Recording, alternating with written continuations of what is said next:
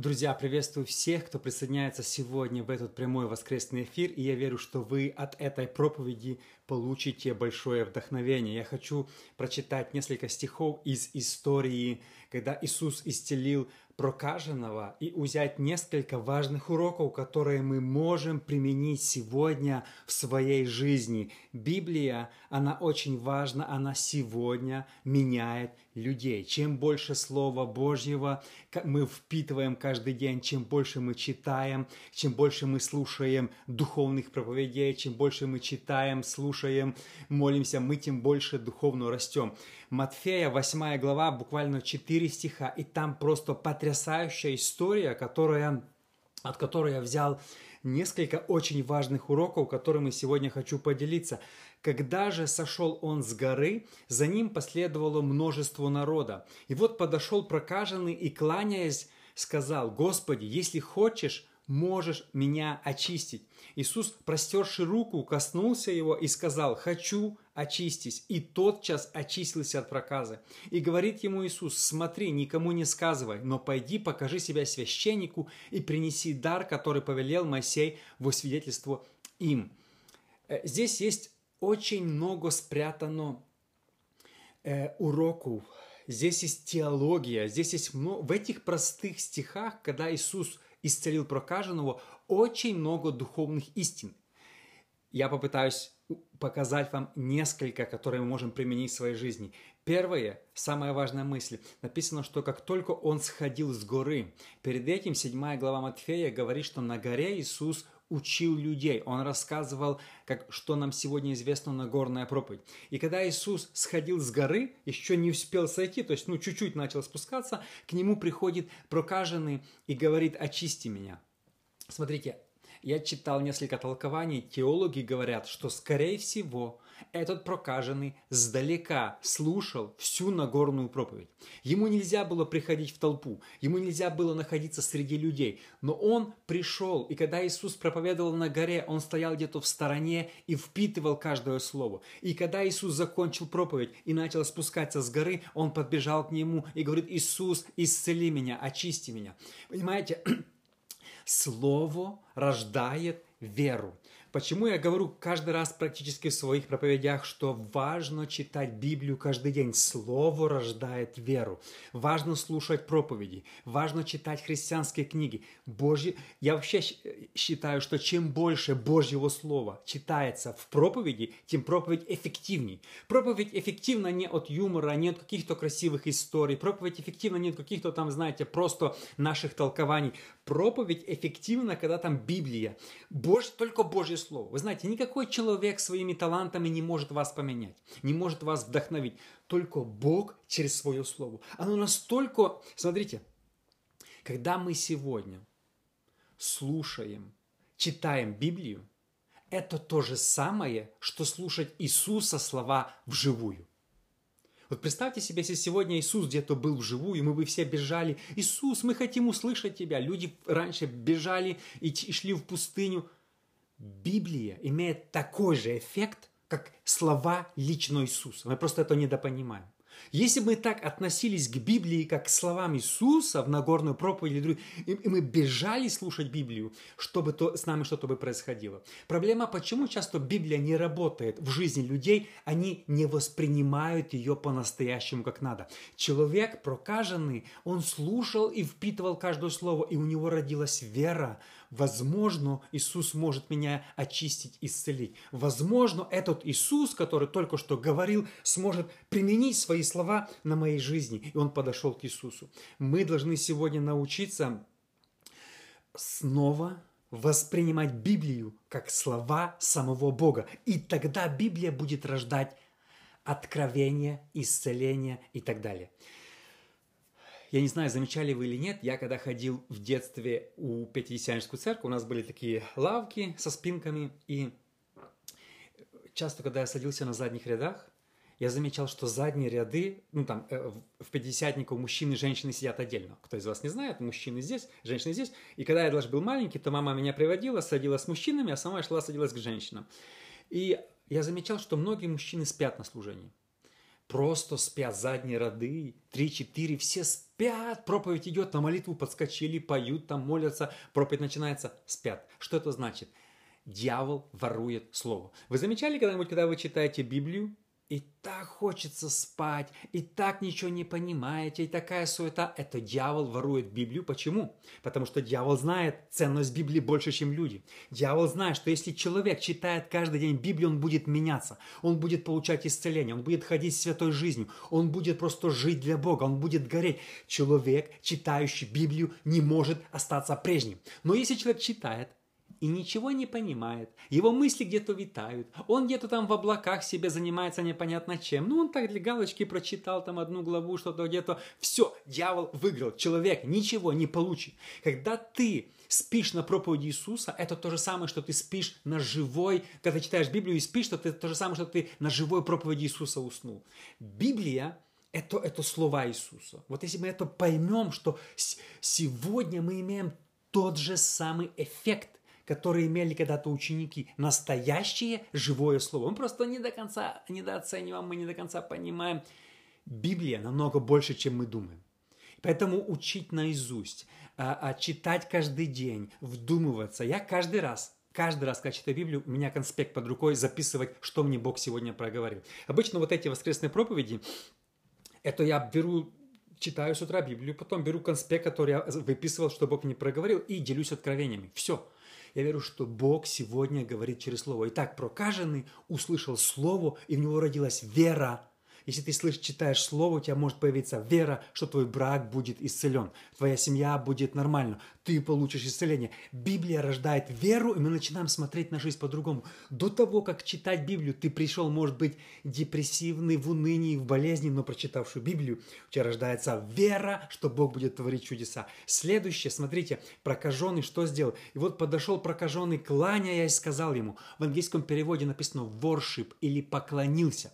Дословное слово «упал и поклонился ему». Я читал толкование, что это слово использовалось только в поклонении богам или Богу. Язычники использовали это слово в поклонении, и иудеи использовали это поклонение только всемогущему Богу-Творцу. Смотрите, здесь в этом стихе разрушаются сразу несколько еретических теорий. Например, свидетелям Иеговы этот стих не нравится, потому что они не верят, что Иисус всемогущий Бог. Они не верят, что Иисус принимал поклонение. Вспомните, что в Новом Завете несколько раз Корнилий хотел поклониться Петру. Что Петр сказал? Ты, ты, что, ты что делаешь? Встал бегом. Ты что? Я человек.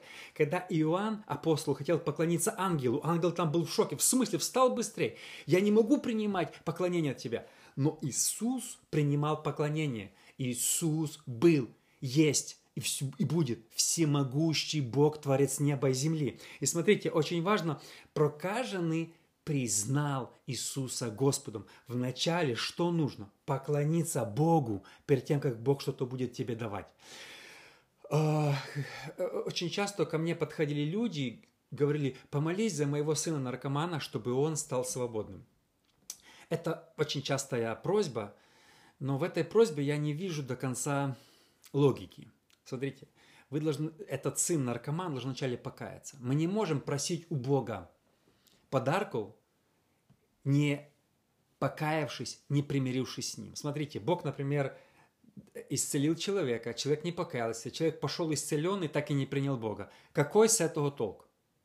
Понимаете, вначале, чем что-то получить от Бога, нужно признать Его Господом, признать Его Творцом Всемогущим, признать Его ну, просто Господином и поклониться Ему. Это самое важное. И сегодня много людей, они, много ересей, много ересей, которые начинают сомневаться в божественности Иисуса. Это учение Чарльза Рассела проникает сегодня к нам. И когда я даже снимаю видео, многие мне пишут там про Иисус, что Иисус не Бог. Я думаю, откуда это еретическое учение проникло в нашу среду? Это очень важно понимать, что Иисус Христос – всемогущий Бог. Смотрите. Проказа. Что такое проказа? Сегодня тоже есть проказа, но я читал толкование, что сегодняшняя проказа и тогда проказа – это разные вещи. Это не, никто не знает, что такое проказа, которая была тогда. Ее сейчас нету. Сейчас есть болезнь, которую называют проказой, но это не настоящая проказа. Это не та проказа. Проказа это была страшная болезнь, когда все тело покрывалось такими какими-то белыми, ну не пятнами, вся кожа становилась белой от проказа, именно белела полностью. И как она выглядела, я не знаю. Смотрите, в Старом Завете проказа практически всегда ассоциировалась, когда Бог наказывал людей. Когда Бог кого-то наказывал болезнью, то практически всегда это была только проказа. Мы знаем ну, множество случаев из Библии, я приведу несколько, когда Бог кого-то наказывал, обычно это была проказа. Мария, э, сестра Моисея, возмутилась на Моисея, моментально стала белой от проказы. Геезия, когда он об, а, обдурил Елисея, то Елисей сразу наказал его проказы. Царь Озия начал там, возле жертвенника пришел пророк и сказал, ты не имеешь права, Озия простер руку и моментально стал прокаженный. То есть мы видим, когда Бог кого-то наказывал в Старом Завете, это была проказа. Теперь, из-за этого у людей было мышление, что прокаженные люди, это Бог их наказал. Я читал несколько интересных мыслей, что священники и обычные люди не жалели прокаженных. У них не было, не было сострадания. Говорят, даже выписки есть из истории, что когда книжники и фарисеи хвастались, что когда я увидел прокаженного, я бросил в него камень. Когда я увидел прокаженного, я на том рынке вообще ничего не покупал, пошел на другой, потому что весь рынок заражен будет от этого человека. Люди считали их проклятыми, поэтому в них бросали, их пренебрегали. И, и уже в Новом Завете всех людей, которые были прокажены, люди считали из-за этих примеров, что они грешники последние, и Бог их наказывает, поэтому не нужно им помогать, не нужно им ничего э, сострадания иметь. Пусть покаются, тогда Бог их исцелит. То есть была ненависть, было пренебрежение к этим людям. Можете себе представить, как жить человеку, когда все окружающие считают, что ты грешный, а ты, возможно, ничего такого не сделал греховного, а ты просто заболел, а ты просто заразился. Но все видят в тебе последнего грешника. Даже, возможно, родственники отказываются. Возможно, твои друзья уже, которые с тобой вчера раньше дружили, «Воу, он грешник». Это Бог его наказывает, потому что Бог наказал Марьям, Бог наказал Геезию, Бог наказал Озию. Поэтому, не-не, это грешный человек. С ним лучше не общаться, с ним лучше не вести бизнес, к нему лучше не ходить в гости. Это прокаженный человек. Вы знаете, это... Эта теория проникла очень сильно в пятидесятнической церкви. Сегодня много пятидесятников, они связывают болезнь с грехом. Когда человек заболел, они ищут причину греха. То есть человек больной, значит, человек, например, заболел раком, да? Ну, ну ужасная новость. Это, это самое, что может страшно случиться, когда тебе поставили такой диагноз. И тут приходят братья с церкви и говорят, брат, сестра, у тебя есть грехи. Вместо того, чтобы обнять, вместо того, чтобы вместе поплакать, вместо того, чтобы помолиться Богу за исцеление, вместо того, чтобы ну, вдохновить человека, очень часто я это слышал и видел, когда братья, духовные люди, начинают обвинять больного, которому и так тяжело, какие у тебя грехи. Вспомните, ученики, когда увидели слепорожденного, они даже не спрашивали, это болезнь в результате греха или нет. Они сказали, а кто согрешил? Он или родители? Это сто процентов грех. Это сто процентов грех. Только кто? Они не знали, кто конкретно согрешил. Иисус им сказал, ни он, ни родители. Да? То есть Иисус разбивал эту теорию. Но у людей было такое мышление, что проказа, э, она дается в результате греха. Теперь много есть споров. Много есть споров. Наказывает ли Бог сегодня болезнью? Ну, смотря кого вы спросите. Спросите пятидесятника, большинство скажет «да». Харизмата скажет «нет», баптиста скажет, я не знаю, что баптисты скажут, каждый ответит по-разному. Есть ли болезни в результате греха в Новом Завете? В Старом Завете были, мы знаем сто процентов, Марьям, я перечислял уже, да? Геезия, в результате греха. Человек согрешил, он получал наказание болезнью. И это только три случая, их было много. Много разных случаев, когда Бог наказывал людей болезнью за грехи. Есть ли хотя бы один случай, чтобы Бог наказывал болезнью в Новом Завете? Или не так, можем ли мы сегодня, когда мы видим болезнь, говорить, что она в результате греха? Смотрите, конечно, есть болезни в результате греха, например, СПИД. Да, она, скорее всего, человек согрешил где-то, ну как согрешил, если он имел какие-то связи, переходит спид, там другие, не буду говорить, разные венерические болезни, да, они могут переходить, естественно, в результате греха. Но я говорю о другом. Если такое, может ли такое быть, что человек согрешил одним, просто там каким-то грехом, и тут Бог его наказал раком. Бог наказал его какими-то другими смертельными болезнями, которые привели, в конце концов, к смерти. Я недавно был на одном похороне, ну как недавно, где-то два года назад. И умерла, умер молодой человек, и я так слышал, некоторые люди шептались, за что это произошло. Мне было так печально, потому что это не вмещается в мою теологию. Я в это не верю. Они говорили, что вот если бы этот человек покаялся в этом грехе, а это верующий человек, он бы не умер. Но из-за того, что они знали вот это вот, значит, Бог его наказал, и человек умер в результате этого греха. Знаете, мы все делаем какие-то грехи, да? Мы все часто бываем негодяями, мы все бываем, нарушаем, ну, Божье Слово. Если бы Бог нас так наказывал болезнью, мы сразу, мы бы все давно умерли. Мы бы все давно бы не то, что в больнице лежали, нас нужно истребить было бы всех. Если бы Бог наказывал болезнями сегодня, Он бы истребил те страны, где убивают христиан. Сегодня многие страны, где убивают, есть мученики за веру в Бога. Но я не вижу в Новом Завете связи. Да, есте, еще раз, естественно, это может прийти, но я не вижу связи, чтобы Бог наказывал болезнь за грех. Наоборот, я вижу, что Иисус забрал наши болезни, наши проклятия. Я верю, что после креста Иисуса все поменялось. Все... Знаете, многие не могут отличить Старый Завет от Нового. В этом вся проблема. Многие, сейчас я еще поговорю, многие тянут многие законы, многие задают вопрос, а десять заповедей нужно исполнять или нет. Но подождите, мы живем, есть Новый Завет, есть Старый Завет. И тут нужно отличать, где ты живешь. Если ты в Старом Завете живешь, то Бог тебя может наказать проказой. Но если ты живешь в Новом Завете, ты живешь под благодатью. Где ты выбираешь жить? Многие люди сегодня добровольно выбирают жить под Старым Заветом, под проклятием каким-то. Да? Люди выбирают жить там. Бог предлагает, где ты хочешь жить. Это очень важно. Смотрите, следующая мысль очень важна. Иисус прикоснулся к прокаженному. Сегодня весь мир ходит в масках. Нужно, нельзя не только прикасаться друг к другу. Сейчас даже, когда не доказана ваша болезнь, нельзя никому прикасаться, да? Здороваться нельзя, и вообще шесть, шесть фит или два метра стоять друг от друга, нельзя прикасаться. Проказа была намного страшнее болезнь, чем сегодняшние болезни, вирусы. Иисус не то что не побоялся. Когда Иисус прикоснулся к прокаженному, произошло две вещи. Во-первых, Иисус не побоялся его болезни быть зараженным. Во-вторых, Иисус нарушил закон Моисея.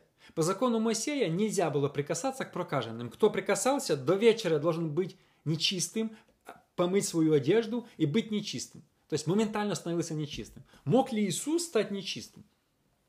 Но Иисус прикоснулся. Смотрите, по закону Моисея любой человек, прикоснувшийся, в Левитах написано, сегодня читал это место, к прокаженному становился нечистым. Но Иисус прикоснулся, Иисус не стал нечистым. Иисус, я не думаю, что шел и мыл свою одежду после этого. Иисус прикоснулся. Иисус мог исцелить его словом. Зачем Иисус прикасался? Ведь много раз Иисус исцелял словом. Сказал слово даже сдалека. Иисус мог бы исцелить его мыслей одной. Иисус настолько всемогущий, что он, представляете, творец мира, создатель галактик, просто всемогущий Бог на земле. Он мог просто подумать, и в ту секунду бы не только один человек, весь город бы исцелился. Иисус был, в него было столько много силы, но Иисус решил, когда Иисус прикоснулся, положил на него руку, я думаю, он хотел нам что-то показать. Иисус хотел показать любовь. Это, возможно, впервые за все время болезни. Кто-то положил руку на больного человека. Люди обходили его стороной. Люди бросали камни и кричали: «Ты проклятый перед Богом, грешник последний, покайся». А человек, может быть, каялся и не знал, в чем дело, а, а где моя вина. Но тут всемогущий Бог, в присутствии учеников, он мог использовать другие методы, триста других методов, но он приходит и обнимает прокаженного в присутствии всех фарисеев, всех остальных. Я думаю, там все, кто стояли, чуть не упали. В смысле, Иисус, ты станешь нечистым.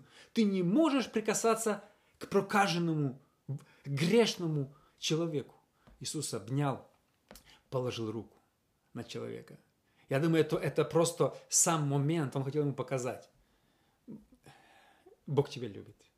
Иисусу стало жалко этого человека. Иисус понимал, что, возможно, он такой же грешный, как и все ученики, и все остальные. Это все люди грешные. Иисус понимал, что он не является более грешным, он не является каким-то более, знаете, проклятым человеком, чем остальные. Иисус в присутствии учеников обнял его. Я не знаю, там не написано, но мне кажется, он прослезился, этот человек. Ну, когда тебя не обнимали двадцать лет, когда... тебя никто, не то что не прикасался, люди убегали, говорят, на другую сторону дороги переходили. Когда тебя шарахались все в разные стороны, никто с тобой не хотел дружить. И тут находится кто-то, всемогущий Бог, который в присутствии людей обнимает тебя. Это, это, это, это вообще, этого было достаточно, я думаю, для, для прокаженного. Что произошло? Что Иисус его обнял.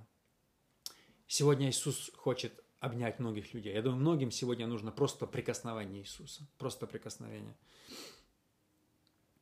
И смотрите, проказа при время прикосновения обычно переходила моментально. Почему людей изолировали? Потому что проказа переходила.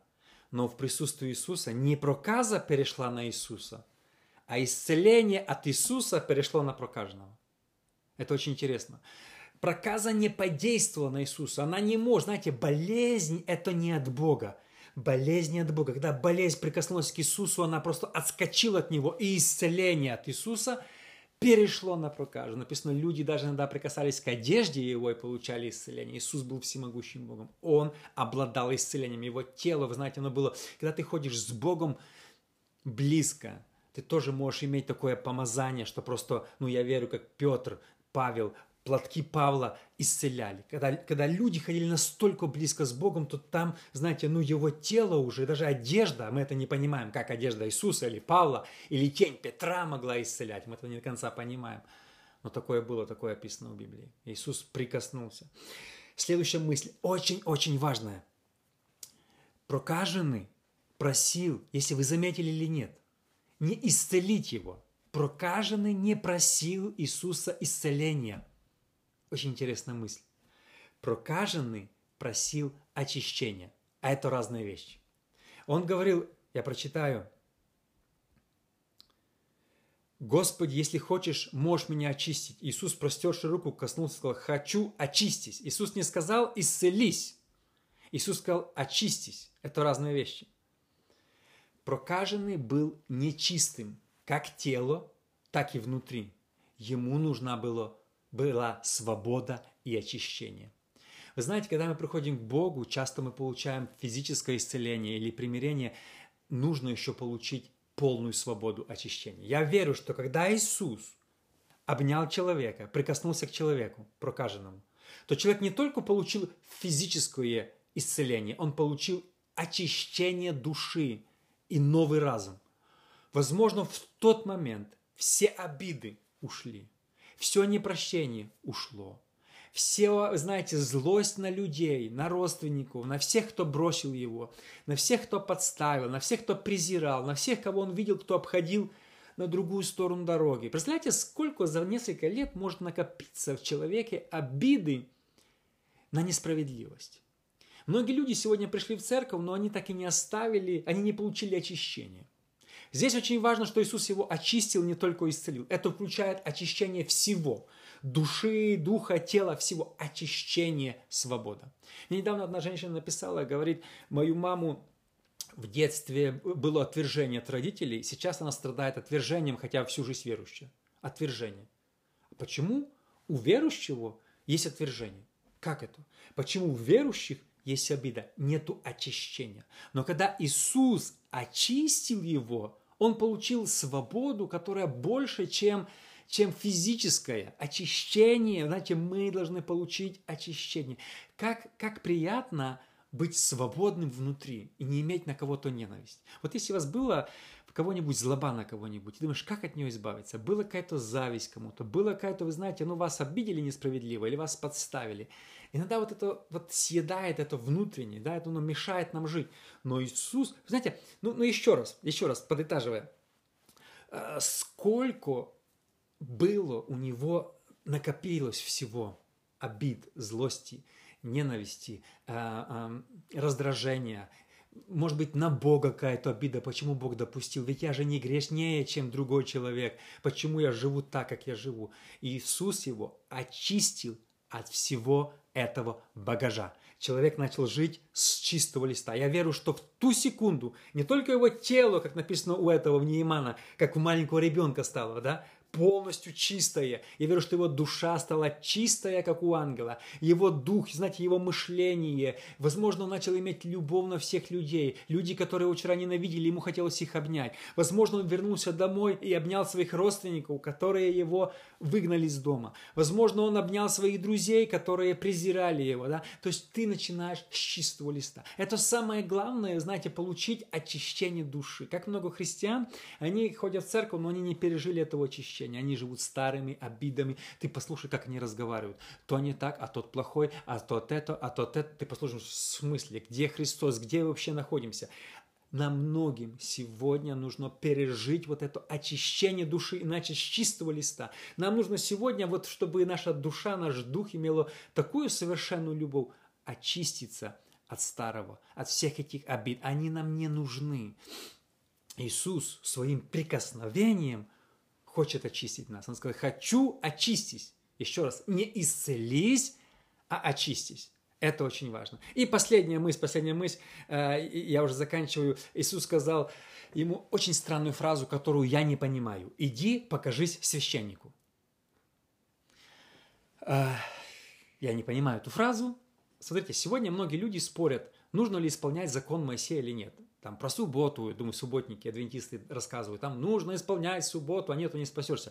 Иисус не нарушал закон. Иисус исполнял закон. Во-первых, в этой одной истории Иисус сделал две вещи. Иисус нарушил закон, прикоснулся к прокаженному. Иисус исполнил закон, сказал: пойди, покажи священнику. Смотрите, до распятия Иисус исполнял закон очень часто. Иисус сказал: если ты исцелился, это не единственный случай, иди покажи священнику. Иисус исполнял закон. Теперь, если Иисус исполнял закон, означает ли это, что нам нужно исполнять закон? Смотрите, если вы сегодня получили исцеление в церкви, то по закону этого недостаточно. По закону Моисея, как говорил Иисус, вам нужно поехать сегодня в Израиль и показаться священнику. Это исполнение закона. А если вы получили исцеление и никуда не поехали, вы закон не исполнили. Иисус говорил иногда: пойди, покажи священнику. Исполнял закон. Для чего Иисус исполнял закон?